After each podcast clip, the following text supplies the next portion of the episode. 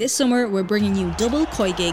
You know what happened? It was that we stopped talking and then people went down and that, that was This is the it. I needed the motivation of you slagging me every week to get good results and just imploded without that. Subscribe to the OTB Koi Gig pod on the OTB Sports app now. The news round on Off the Ball. With Gillette for an effortless finish to your day. New Gillette Labs Razor with exfoliating bar. This is News Talk. You're very welcome along. Joe Molloy with you this evening. Great to have you with us. 53106, the text number. We're out off the ball on Twitter. Busy show. Keith Wood is going to join us for Wednesday night rugby. That will be after 8 o'clock.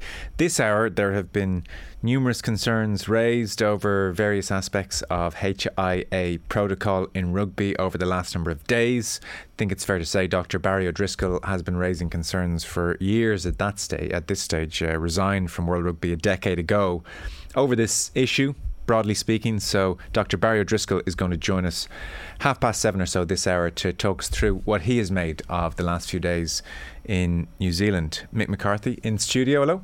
Hey, Joe. And Richie McCormick with us as well. Richie, hello. Ooh, you're muted. Weave your fader down. Some combination of the two. Can't hear you, Richie. There we go. How are you? All good now. Unmute. I know, it's a crazy thing. no, we've got you now. We think. Do we? Cool. Oh, there's a hell of a delay then. so. Sorry, sorry. There's an unbelievable delay. Oh my God, this is going to be interesting. Okay. We'll try and patch up that line. Maybe the guys outside might do a redial or something because this could be interesting otherwise. Make in other words uh, or other uh, news, we'll keep people abreast of the situation. Boris Johnson has suffered more resignations in uh, one day than any Prime Minister in history. hell of a I'd say stat. so, yeah. Like, there's what? What's the old expression about uh, you know, uh, d- decades when nothing happens and weeks when decades happen? Like today in the news outside of the world of sport, I, I just I felt jealous of the, the non-sport world for very very rare that that happens. But like in Ireland, we had a, a minister, Joe McHugh, voting against the government and becoming uh, uh, it means the government have lost their majority in the Dáil, their voting majority. We in America, we had the former uh, the former White House counsel to Donald Trump agreeing and being subpoenaed and agreeing to testify against him. And then in, in the UK, you have Boris Johnson hanging on by his fingernails as I think oh, it's a 38. It's up to now resignations. Uh, him being told on camera at a, he was at a, a, a committee meeting in Parliament and was told on camera that there's a load of ministers waiting outside for you. They're about to tell you to resign. What do you think of that, Boris? How's your day going? it's just absolutely insane. Every time you turn on your computer, it's just something new as well. Like it's non-stop. Great stats out of this as well. The previous record for ministerial resignations, 11 in 1932. Boris is at 14 today. So, uh, so I think I think it's it, I think it's 38 in terms of overall resignations. This must be cabinet or, or yeah. Ministerial. Ministerial, yeah, yeah, yeah. 14 of your ministers go in one day. that is good going. How many does he have? I don't know. I thought I didn't realize he had so many. Seventeen since six o'clock yesterday is when all this started, of course, and then forty MPs, junior ministers, etc. But seventeen since yesterday, fourteen today. Like in context, Gordon Brown in three years had thirteen minister ministers quit. Cameron had the same, thirteen. Yeah. So Boris was knocked that out of the park in twenty four hours. Unbelievable, unbelievable. What I did enjoy one part of today actually was uh, the Chancellor Rishi Sunak uh, resigned last night, but he was replaced by a guy whose name escapes me. But that guy is part of the Heave, Oh yeah. having been promoted by Boris 24 hours ago. When you're newly- he's now trying to get rid of him. Promoted Chancellor Hasn't even moved in yet. isn't a fan. No. It's not good. So we will keep you up to date if the inevitable, as it seems to be. It, it's stage. feeling more and more so that like less so in the kind of sometimes there's a kind of a quaint old news uh, feeling of like you know oh we expect him to resign because no prime minister in history has survived this kind of thing and with, with the reporting around Trump and Johnson it's like as if people haven't come around to the fact that this is new we don't need to worry about what the old rules were, but it's feeling more and more like even internally that this actually can't be survived at this stage, and it could happen tonight during our show. Hmm. The news round is brought to you with Gillette Labs for an effortless finish to your day. Testing, testing, one, two. Richie McCormick, how are we looking now? Oh, Say again, Joe? Oh, no. Unbelievable delay. Here's what's going to happen. I am just going to throw to you now, and uh, radio listeners, bear with us a moment. Uh, Richie will then start with the news round. Richie, take it away. Yeah, Ireland will have to play for minor placings at the Women's Hockey World Cup. They were beaten 3 0 by Germany in their Pool A game this evening in Amstelveen. A third defeat in a row means Ireland finished bottom of the pool, and Roisin Upton knows how costly yesterday's defeat to Chile has proved. You know, I suppose on reflection, we, we left a lot of opportunities behind us yesterday against Chile, and we knew today was going to be um, an even tougher battle with Germany off the back of two rest days and and us uh, playing again within 24 hours. Um, but you know, we have to bounce back. Our tournament isn't over, and. Um, yeah, look, we're just bitterly disappointed where we are now, but just grateful to all the Irish support to everybody that's over here. Yeah, big disappointment. Wimbledon as well, Richie. Yeah, Rafa Nadal is currently serving to stay in the tournament. He's battled through an abdominal issue all the way through his quarterfinal with the 11 seed Taylor Fritz this evening. It's currently 5 4 to the American in the fifth and deciding set, 15 all in that game at the moment, the 10th game of the deciding set. This will go to a championship tiebreak if they're not separated after six games apiece. The winner, though, will play uh, Nick Kyrgios in the final, uh, or in the semi finals, pardon me, at the weekend. Kyrgios today, a straight sets winner over the unseeded Chilean Chris Cristian Garin. Meanwhile, Simona Halep will play Elena Rybakina in the women's semi-finals.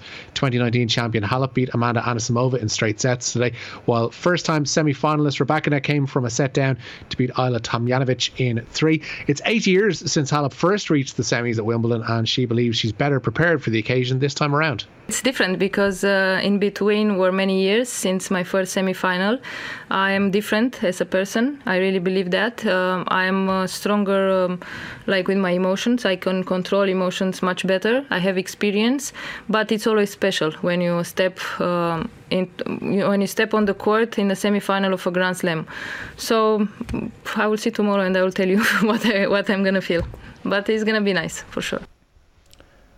Joe, I was just thinking that today was it was a great illustration of what I've always uh, thought of as Wimbledon ever since I kind of like was past school age, I suppose, and I'm been in work, which is you try and watch a bit of it if you can, but generally and especially since you know working for the seven o'clock you know show, but between the hours of five, your head is down a little bit, and being in the office as the TV is on and people are starting to gradually gather around it, you know it's a good game, but you're again you have to forget in between. You go down, you're typing, you're looking at your computer, you're checking Boris Johnson updates. Let's be honest, and next thing it's that amazing amazing like scream of the Wimbledon crowd that's in the background and the you know that ex- that unbelievable commentary that's all of a sudden say oh my goodness what a shot. And you're thinking what is this drama I'm missing? And there's kind of like there's almost there's almost nothing like Wimbledon for that you know? And it's like and now we're in here missing a the concluding set. Uh, sold out stadiums uh, are going to be a feature of Euro 2022 and that very much applies to opening night Richie yeah, Old Trafford sold out for tonight's opening match of the Women's Euro 2020. Leah Williamson captains the host England as they take on Austria in Group A, and kickoff is coming up in just under an hour's time. 8 pm is when things get underway in Manchester. Now, Raheem Sterling. So this is happening, we think.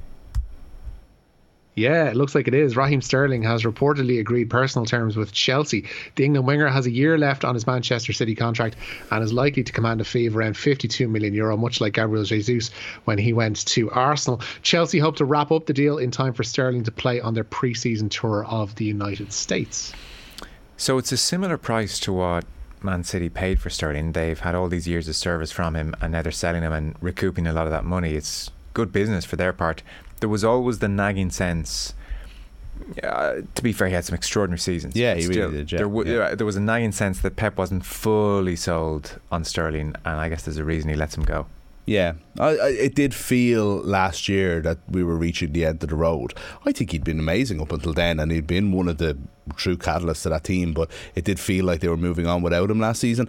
It's kind of a remarkable, like to the career that Sterling is going to have. Has anyone done this? Like, can you see him in, in two or three years going to Man United or to Spurs or something like that or Arsenal? And it's like just play with all of the top teams one after the other. You know, to go from Liverpool to Man City and now to Chelsea. Yeah, especially for an English player, is unbelievable. Yeah, it's unusual, right? Because during the Euros last year, he was doing interviews about how he was happy again and he was playing with freedom again and was really enjoying being part of the English setup. And it was a very pointed thing yeah. to say about well I've got to go back to you know the, the tough life under Pep at Manchester City without naming names or saying anything too explicit so there was there was just even that sense that was he overly enjoying life under Pep so uh-huh. Chelsea if you think there's a lack of form possibly over the last year or so and it might have been something to do with what you're talking about there that could be an unbelievable signing for Chelsea. Like there's still a lot of football left in Sterling. Yeah. You know, pr- presuming that he's kind of taking a temporary dip rather than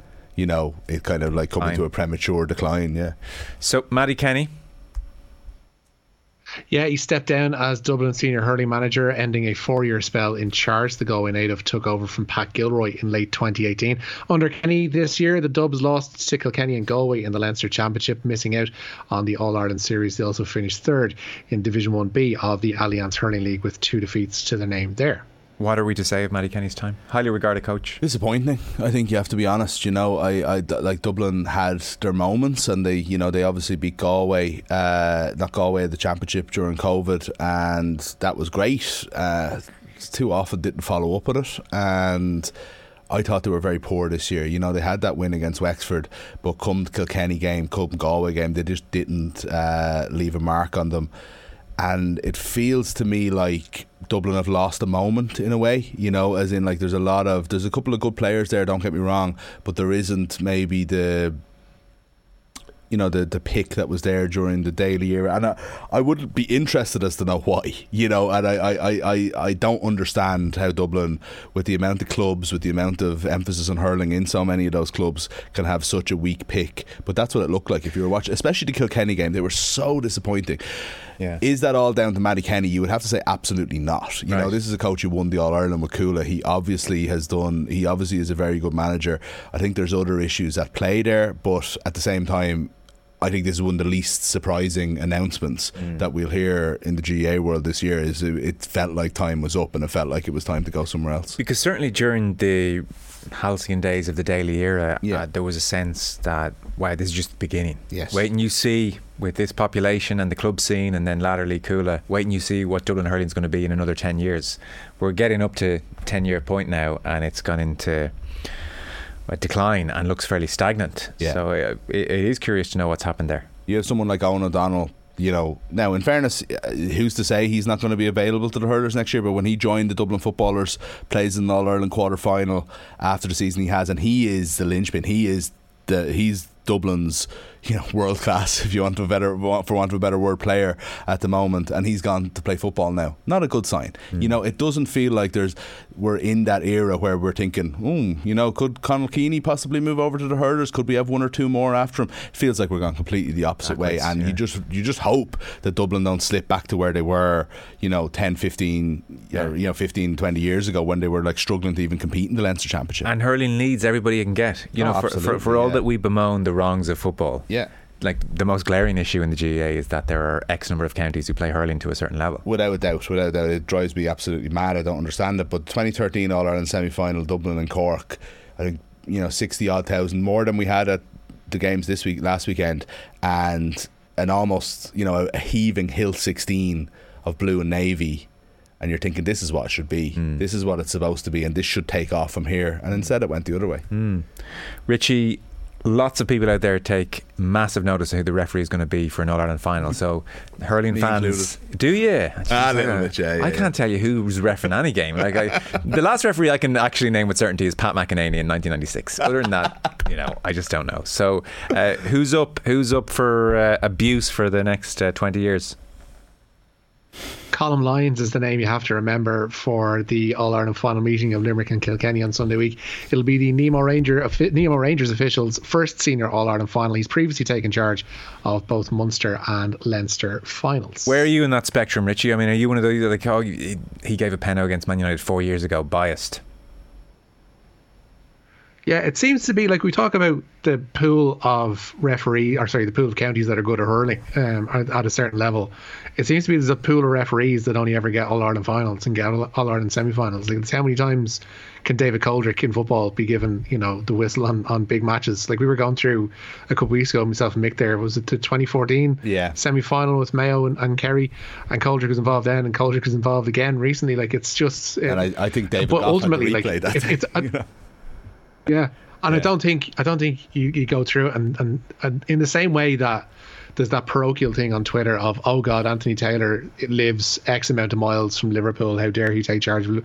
I don't think people generally care. No. It's just I think a point of recognition for the official that they actually get to be the man in the middle uh, for the for an All Ireland decider, which is it's big for them. It's usually big for their club and big for their county as well. Which sport do you think it has biggest bearing on? Rugby. Yeah, for sure. For me, and that's what I was going to come in on is that is that for me anyway, it's not the you know he's given the X amount of penalties against Liverpool and, and so on. It's about the, the in a very rugby way Yeah. for hurling, especially with so much interpretation. It's about the flow of the game, and it's about what kind of game are we getting because we have this referee. Yeah. So you have uh, Fergal Horgan did the semi final between Kilkenny and Clare. You kind of knew what that meant in a way. What you know what I mean? mean? It just means that he's not going to be pulling you up on silly things. He's not going to be worried about, you know, if he doesn't know, for example, whether it's a throw or a hand pass, he's just going to play on, you know. And and if he does, if it's if it's likely to be a shoulder, but he's not hundred percent sure, he's going to play it like a shoulder. It's letting it flow, but in a reasonable way. Like I mean, uh, Fergal Horgan still gives a lot of frees and give an awful lot of advan- uh, of ten yard uh, move up for complaint as well. So, who would be the hurling poster boy ref for pedantic? Oh, that's a good question. So I, I don't know. Maybe I'm not on that level. Actually, you probably want to get like uh, Five three one zero Whale or six. I'll read out the text indiscriminately. But- yeah, exactly. Yeah, yeah. Let's name look, I- I names, yeah. that- that's actually what I was gonna. That's the reason. There is a couple of names jump to mind, but I just can't be 100 percent sure of them. But what is interesting here is that, and uh, look, uh, it's interesting that it's Colin Lyon's first final, and I don't think it's undeserved. And look, he's a, he's a decent ref. He might be a little bit more on that pedantic side. John Keenan from Wicklow which in itself is, is, is a good thing, had the Munster final. Widely praised as somebody who, you know, uh, lent room for such a classic game that everybody seemed to enjoy and think was brilliant. Then the Sunday game happened. Then the suspensions that never were happened. The uh, revised referees report. John Keenan was, by all accounts, given a stern rebuke by the referees committee for letting the game flow again in the way that people seem to want it to happen and hasn't got a game since. So when he was on the semi-finals thing, it was like, will he get the final? And I remember saying, I don't think he will. Don't think we'll see him again this year. You know, so uh, that's an interesting reason, uh, an interesting angle of Colin Lyons getting this game. Right. Okay.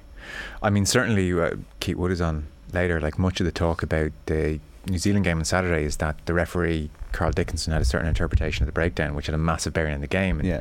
there are certain sports, definitely hurling, where there's lots of contact and lots of room for pulling up fouls, and rugby where there's a breakdown every two seconds and Yeah. there's a lot of interpretation of the breakdown. I mean, you watch rugby with former professionals, and they're like, "What was that for?" Yeah, no, You know, absolutely. so yeah. much going on. and rugby is such a huge part of it because its referees just do interpret things differently and see the rules differently. Totally. Yeah, Whereas I think a game of football, GA and soccer, uh, but soccer in particular, I don't think the referee generally has a huge bearing on the flow of a game. Within reason, obviously, it can have some. But What if they're a Liverpool supporter though, and Manchester United are Yeah. playing? Eddie Brennan for Dublin says John, hopeful in Dublin. Well, that is an interesting point. We had Eddie Brennan with us That's in good Derry a couple of weeks ago. He's a great call, yeah, for sure. And uh, Eddie Brennan has been linked with the Cork job in light of Kieran Kingston stepping aside. And Daithí Regan was on our Sunday evening Twitter Spaces GA show, and he was saying Eddie would be a strong candidate. And myself and Mort Trasnicalig were in Derry, and invariably the Shefflin Cody thing came up, Yeah. and we said, "What about you?" He seemed to like you when you were at Laois, and Eddie said, "Yeah, well, that picture was taken after they pumped us by ten points."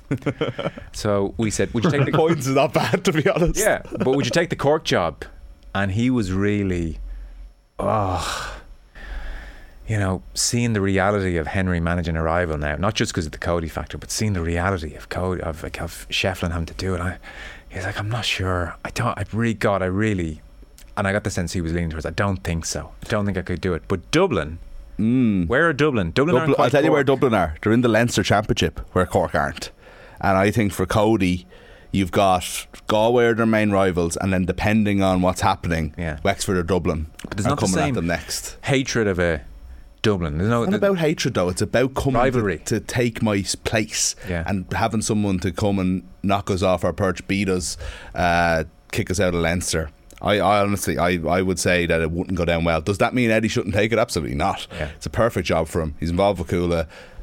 You know, or has been. The Cuala link, you know, and why not? Like, I mean, he'd be great. Like Davy Fitz, basically, everybody's claims anyway, whether it's true or not, put his hand up for the job on the Sunday game after Dublin were knocked out and talked about all the work that's done there and all the hurlers they have, and you know, in some ways, some people saw it as a pitch for the job. Yeah. Um, there's there's going to be all the same names bandied around whenever jobs like this come up, but the Dublin one see, this is what I want to know. I want to know is it an attractive prospect? And I, I just feel like we actually, I would like like to hear more mm. about what's going on, what the attitude is, what the players are like coming through. They're always involved in the latter stages of underage Leinster competitions. They're not. There's hurlers there somewhere. Yeah. It's just how they can be developed into senior intercounty All Ireland contenders. Surely it's possible in the county the size of Dublin. Sterling so overrated says a texter. Total Cough, hype cough, job. Davey. Sterling so overrated says a texter. Total hype job. Tap in merchant. Misses an obscene amount of sitters. If you want to move to break down, pass it to Sterling. Anonymous. I still have reservations about Sterling. I would have to say as well. I think the best aspect of his game is his movement off the ball. He makes these extraordinarily good runs, and he can beat a man in tight spaces, and that's not to be underestimated. Do I have full confidence I'm putting the house on this guy, Ruud Van Nistelrooy style, to finish a chance? Absolutely not. And he is a weak striker of the football. I mean, Yes. when, when Sterling cuts in on to his right foot from 25 yards out, he doesn't have a good strike of a football. Now, that's not to say in a Man City team he hasn't been able to score a gazillion goals because his movement is so good. And he has improved as a finisher under Pep, there is no question. But I do understand and know with that point. You said stop, Richie, you didn't like it. But he's not a striker, like is he? Like I mean, it's like you know, he he puts himself in that position to create or score the goals Yeah. by everything he does. Sometimes you don't have to be the greatest He- finisher in he's the a- world. He's, he's a- still scored an awful lot of goals. He's a modern day left of a three, so I know he's I know he's a forward. Yeah, yeah. yeah. I was leaving a gap for Richie, but the Yeah, delay is too I. hard. the delay is too hard. I'm too I'm too distracted by Nadal anyway. To be honest with you, Oh, what's Joe. happening? He's, uh, he's nearly there. He's they're into a championship tiebreak in that fifth set, so finished six games apiece. Uh, so it's going to be the first to ten with two to spare to get over the line here. Nadal currently leading five one against Fritz, who dropped a couple of points on his serve in this tiebreak. They've just had the changeover of ends. Uh, Nadal serving, and as I say, five one up in this tiebreak, looking to meet Nick Kyrgios. It's now five two in the semi-final. So it's all going to be decided over the next five ten minutes or so. Okay. Championship tiebreaker sham Okay. should be infinite. 27 games to 20. Isner and Hoot, isn't it? Yeah. The old Mahut Isner, yeah. Where are we going next, Rich? Uh, to this morning, Dermot O'Sullivan is back Pat Ryan to succeed as Cork senior hurling manager. The Rock was a selector under Kieran Kingston, who stepped down on Sunday after a three year second spell in charge. O'Sullivan rounded on the critics of Kingston's tenure with a tweet on Sunday night and explained his reasoning for that on this morning's OTB AM. I- it's very simple, right? Social media has now become society, right? And a lot of things are, are, are driven through are driven through social media, etc., etc. But through that, you need to find balance, right? Good luck with Um, that. You know, and, and that's impossible. But if you look at it, there's a number of guys in the game, Ireland. Look at Paul Murphy, right? He's one of the most balanced guys I've ever seen to talk about the game, Ireland. To be fair, Eddie Brennan, similar, James O'Connor, right? They're very, very balanced guys. Um, and they're fair but judgmental at the same time. Um, you know, I think that's, and I think that's what anyone is looking for. But I suppose Kieran has worked under some of the most scrutinized, scrutinized conditions any intercounty manager has faced. Um, you know, I do believe that Cork is still the most attractive. Cork manager's job is still the most attractive in the country. Some people are probably looking at their computer screens now already to figure, what is this guy on about? That's my opinion, right? Um, as we know what to say about opinions, but that, that's another story. Um, I do I do believe it's the most uh, prestigious job in hurling. Um, but again, it's the most scrutinised, and you know whatever about national media, etc. Some of the, I suppose, some of the harshest scrutiny has come from people within Cork. Um, people who've then? worn the red jersey, people who have stood in the line, doing certain roles uh, as part of Cork setup, etc. So you know, it, it, it it's tough to take in that circumstance. You know, it, it's tough. It's tough to it's tough when your own turn and you uh, and you haven't started to, to, to throw slide mar- straight remarks. Who's he talking about? I don't know. I have an idea of one or two people who I've heard make comments that I think could be taken out of context as well. That's what I. That's why I don't want to name anyone, and I'm sure people will see out there if they want to look it up themselves. But I've heard people say things in a more nuanced way that when clipped could sound like unfair criticism of Kieran Kingston and maybe passionate passion gets away from people. I don't know if I think if you look at the overall view of how Cork season was analysed this year, mm. I don't know how unfair it's been. You obviously don't want to get personal things, and obviously, like you know, we had Andy McEntee in here, whatever, a couple of weeks ago, and some of the stuff was has been ridiculous and does be from uh, you know, anonymous Twitter trolls, but like from ex county players and all, I do feel like they're entitled to give Yeah, their yeah. opinion and to to say what they think is wrong. And and and like, you, Cork have been underachieving for a long time. They've won All Ireland since 2005. Yeah. You know, and You can't really say it's the most attractive, prestigious job in hurling and then stand over not winning All Ireland. and then sa- yeah, exactly. Like I mean, and, and it's it's it's Kieran's second go, and he did have great moments, and he he did a good job, I would say. But it's time to move on, and whether there was too much criticism or not, I don't know really. But it just feels to me as if like sometimes any criticism can be taken as too much criticism. Well, it never stood out to me as, geez, Cork are getting uh, rough going in the media, but we're all more attuned Yeah. to the criticism we get. So it'd be interesting, you know, say Dermot went in and was part of the Kilkenny setup. I, I'm sure he'd feel, geez, we're getting so much stick from. Yeah. There's always that aspect to criticism yeah. as well. Yeah, look, and I mean, like we did, we did a piece in the middle of the season after they lost their first two games. It was with Sarah Donovan and Mick Foley, and Yeah. you know, it was it was hard enough hitting, but I, I again. It was on the players and it was on the management team, and it was a talk about a change in management team and all. But I don't know if it ever got into the stage where it was anything other than analysing how he was doing as a hurling manager. Yeah, you know, and I just again, and maybe I'm wrong about that, and I, I absolutely am open to be, Yeah. but I just do question whether we sometimes get rightly sensitive about anything too personal Yeah. and if that feeds into not realizing that sometimes you can just be critical of someone in a sporting sense you know We are pretty much out of time. Mick, thank you. thanks Joe Richie McCormick, back to Nadal. Thanks very much. Nice one. One point away, Joe.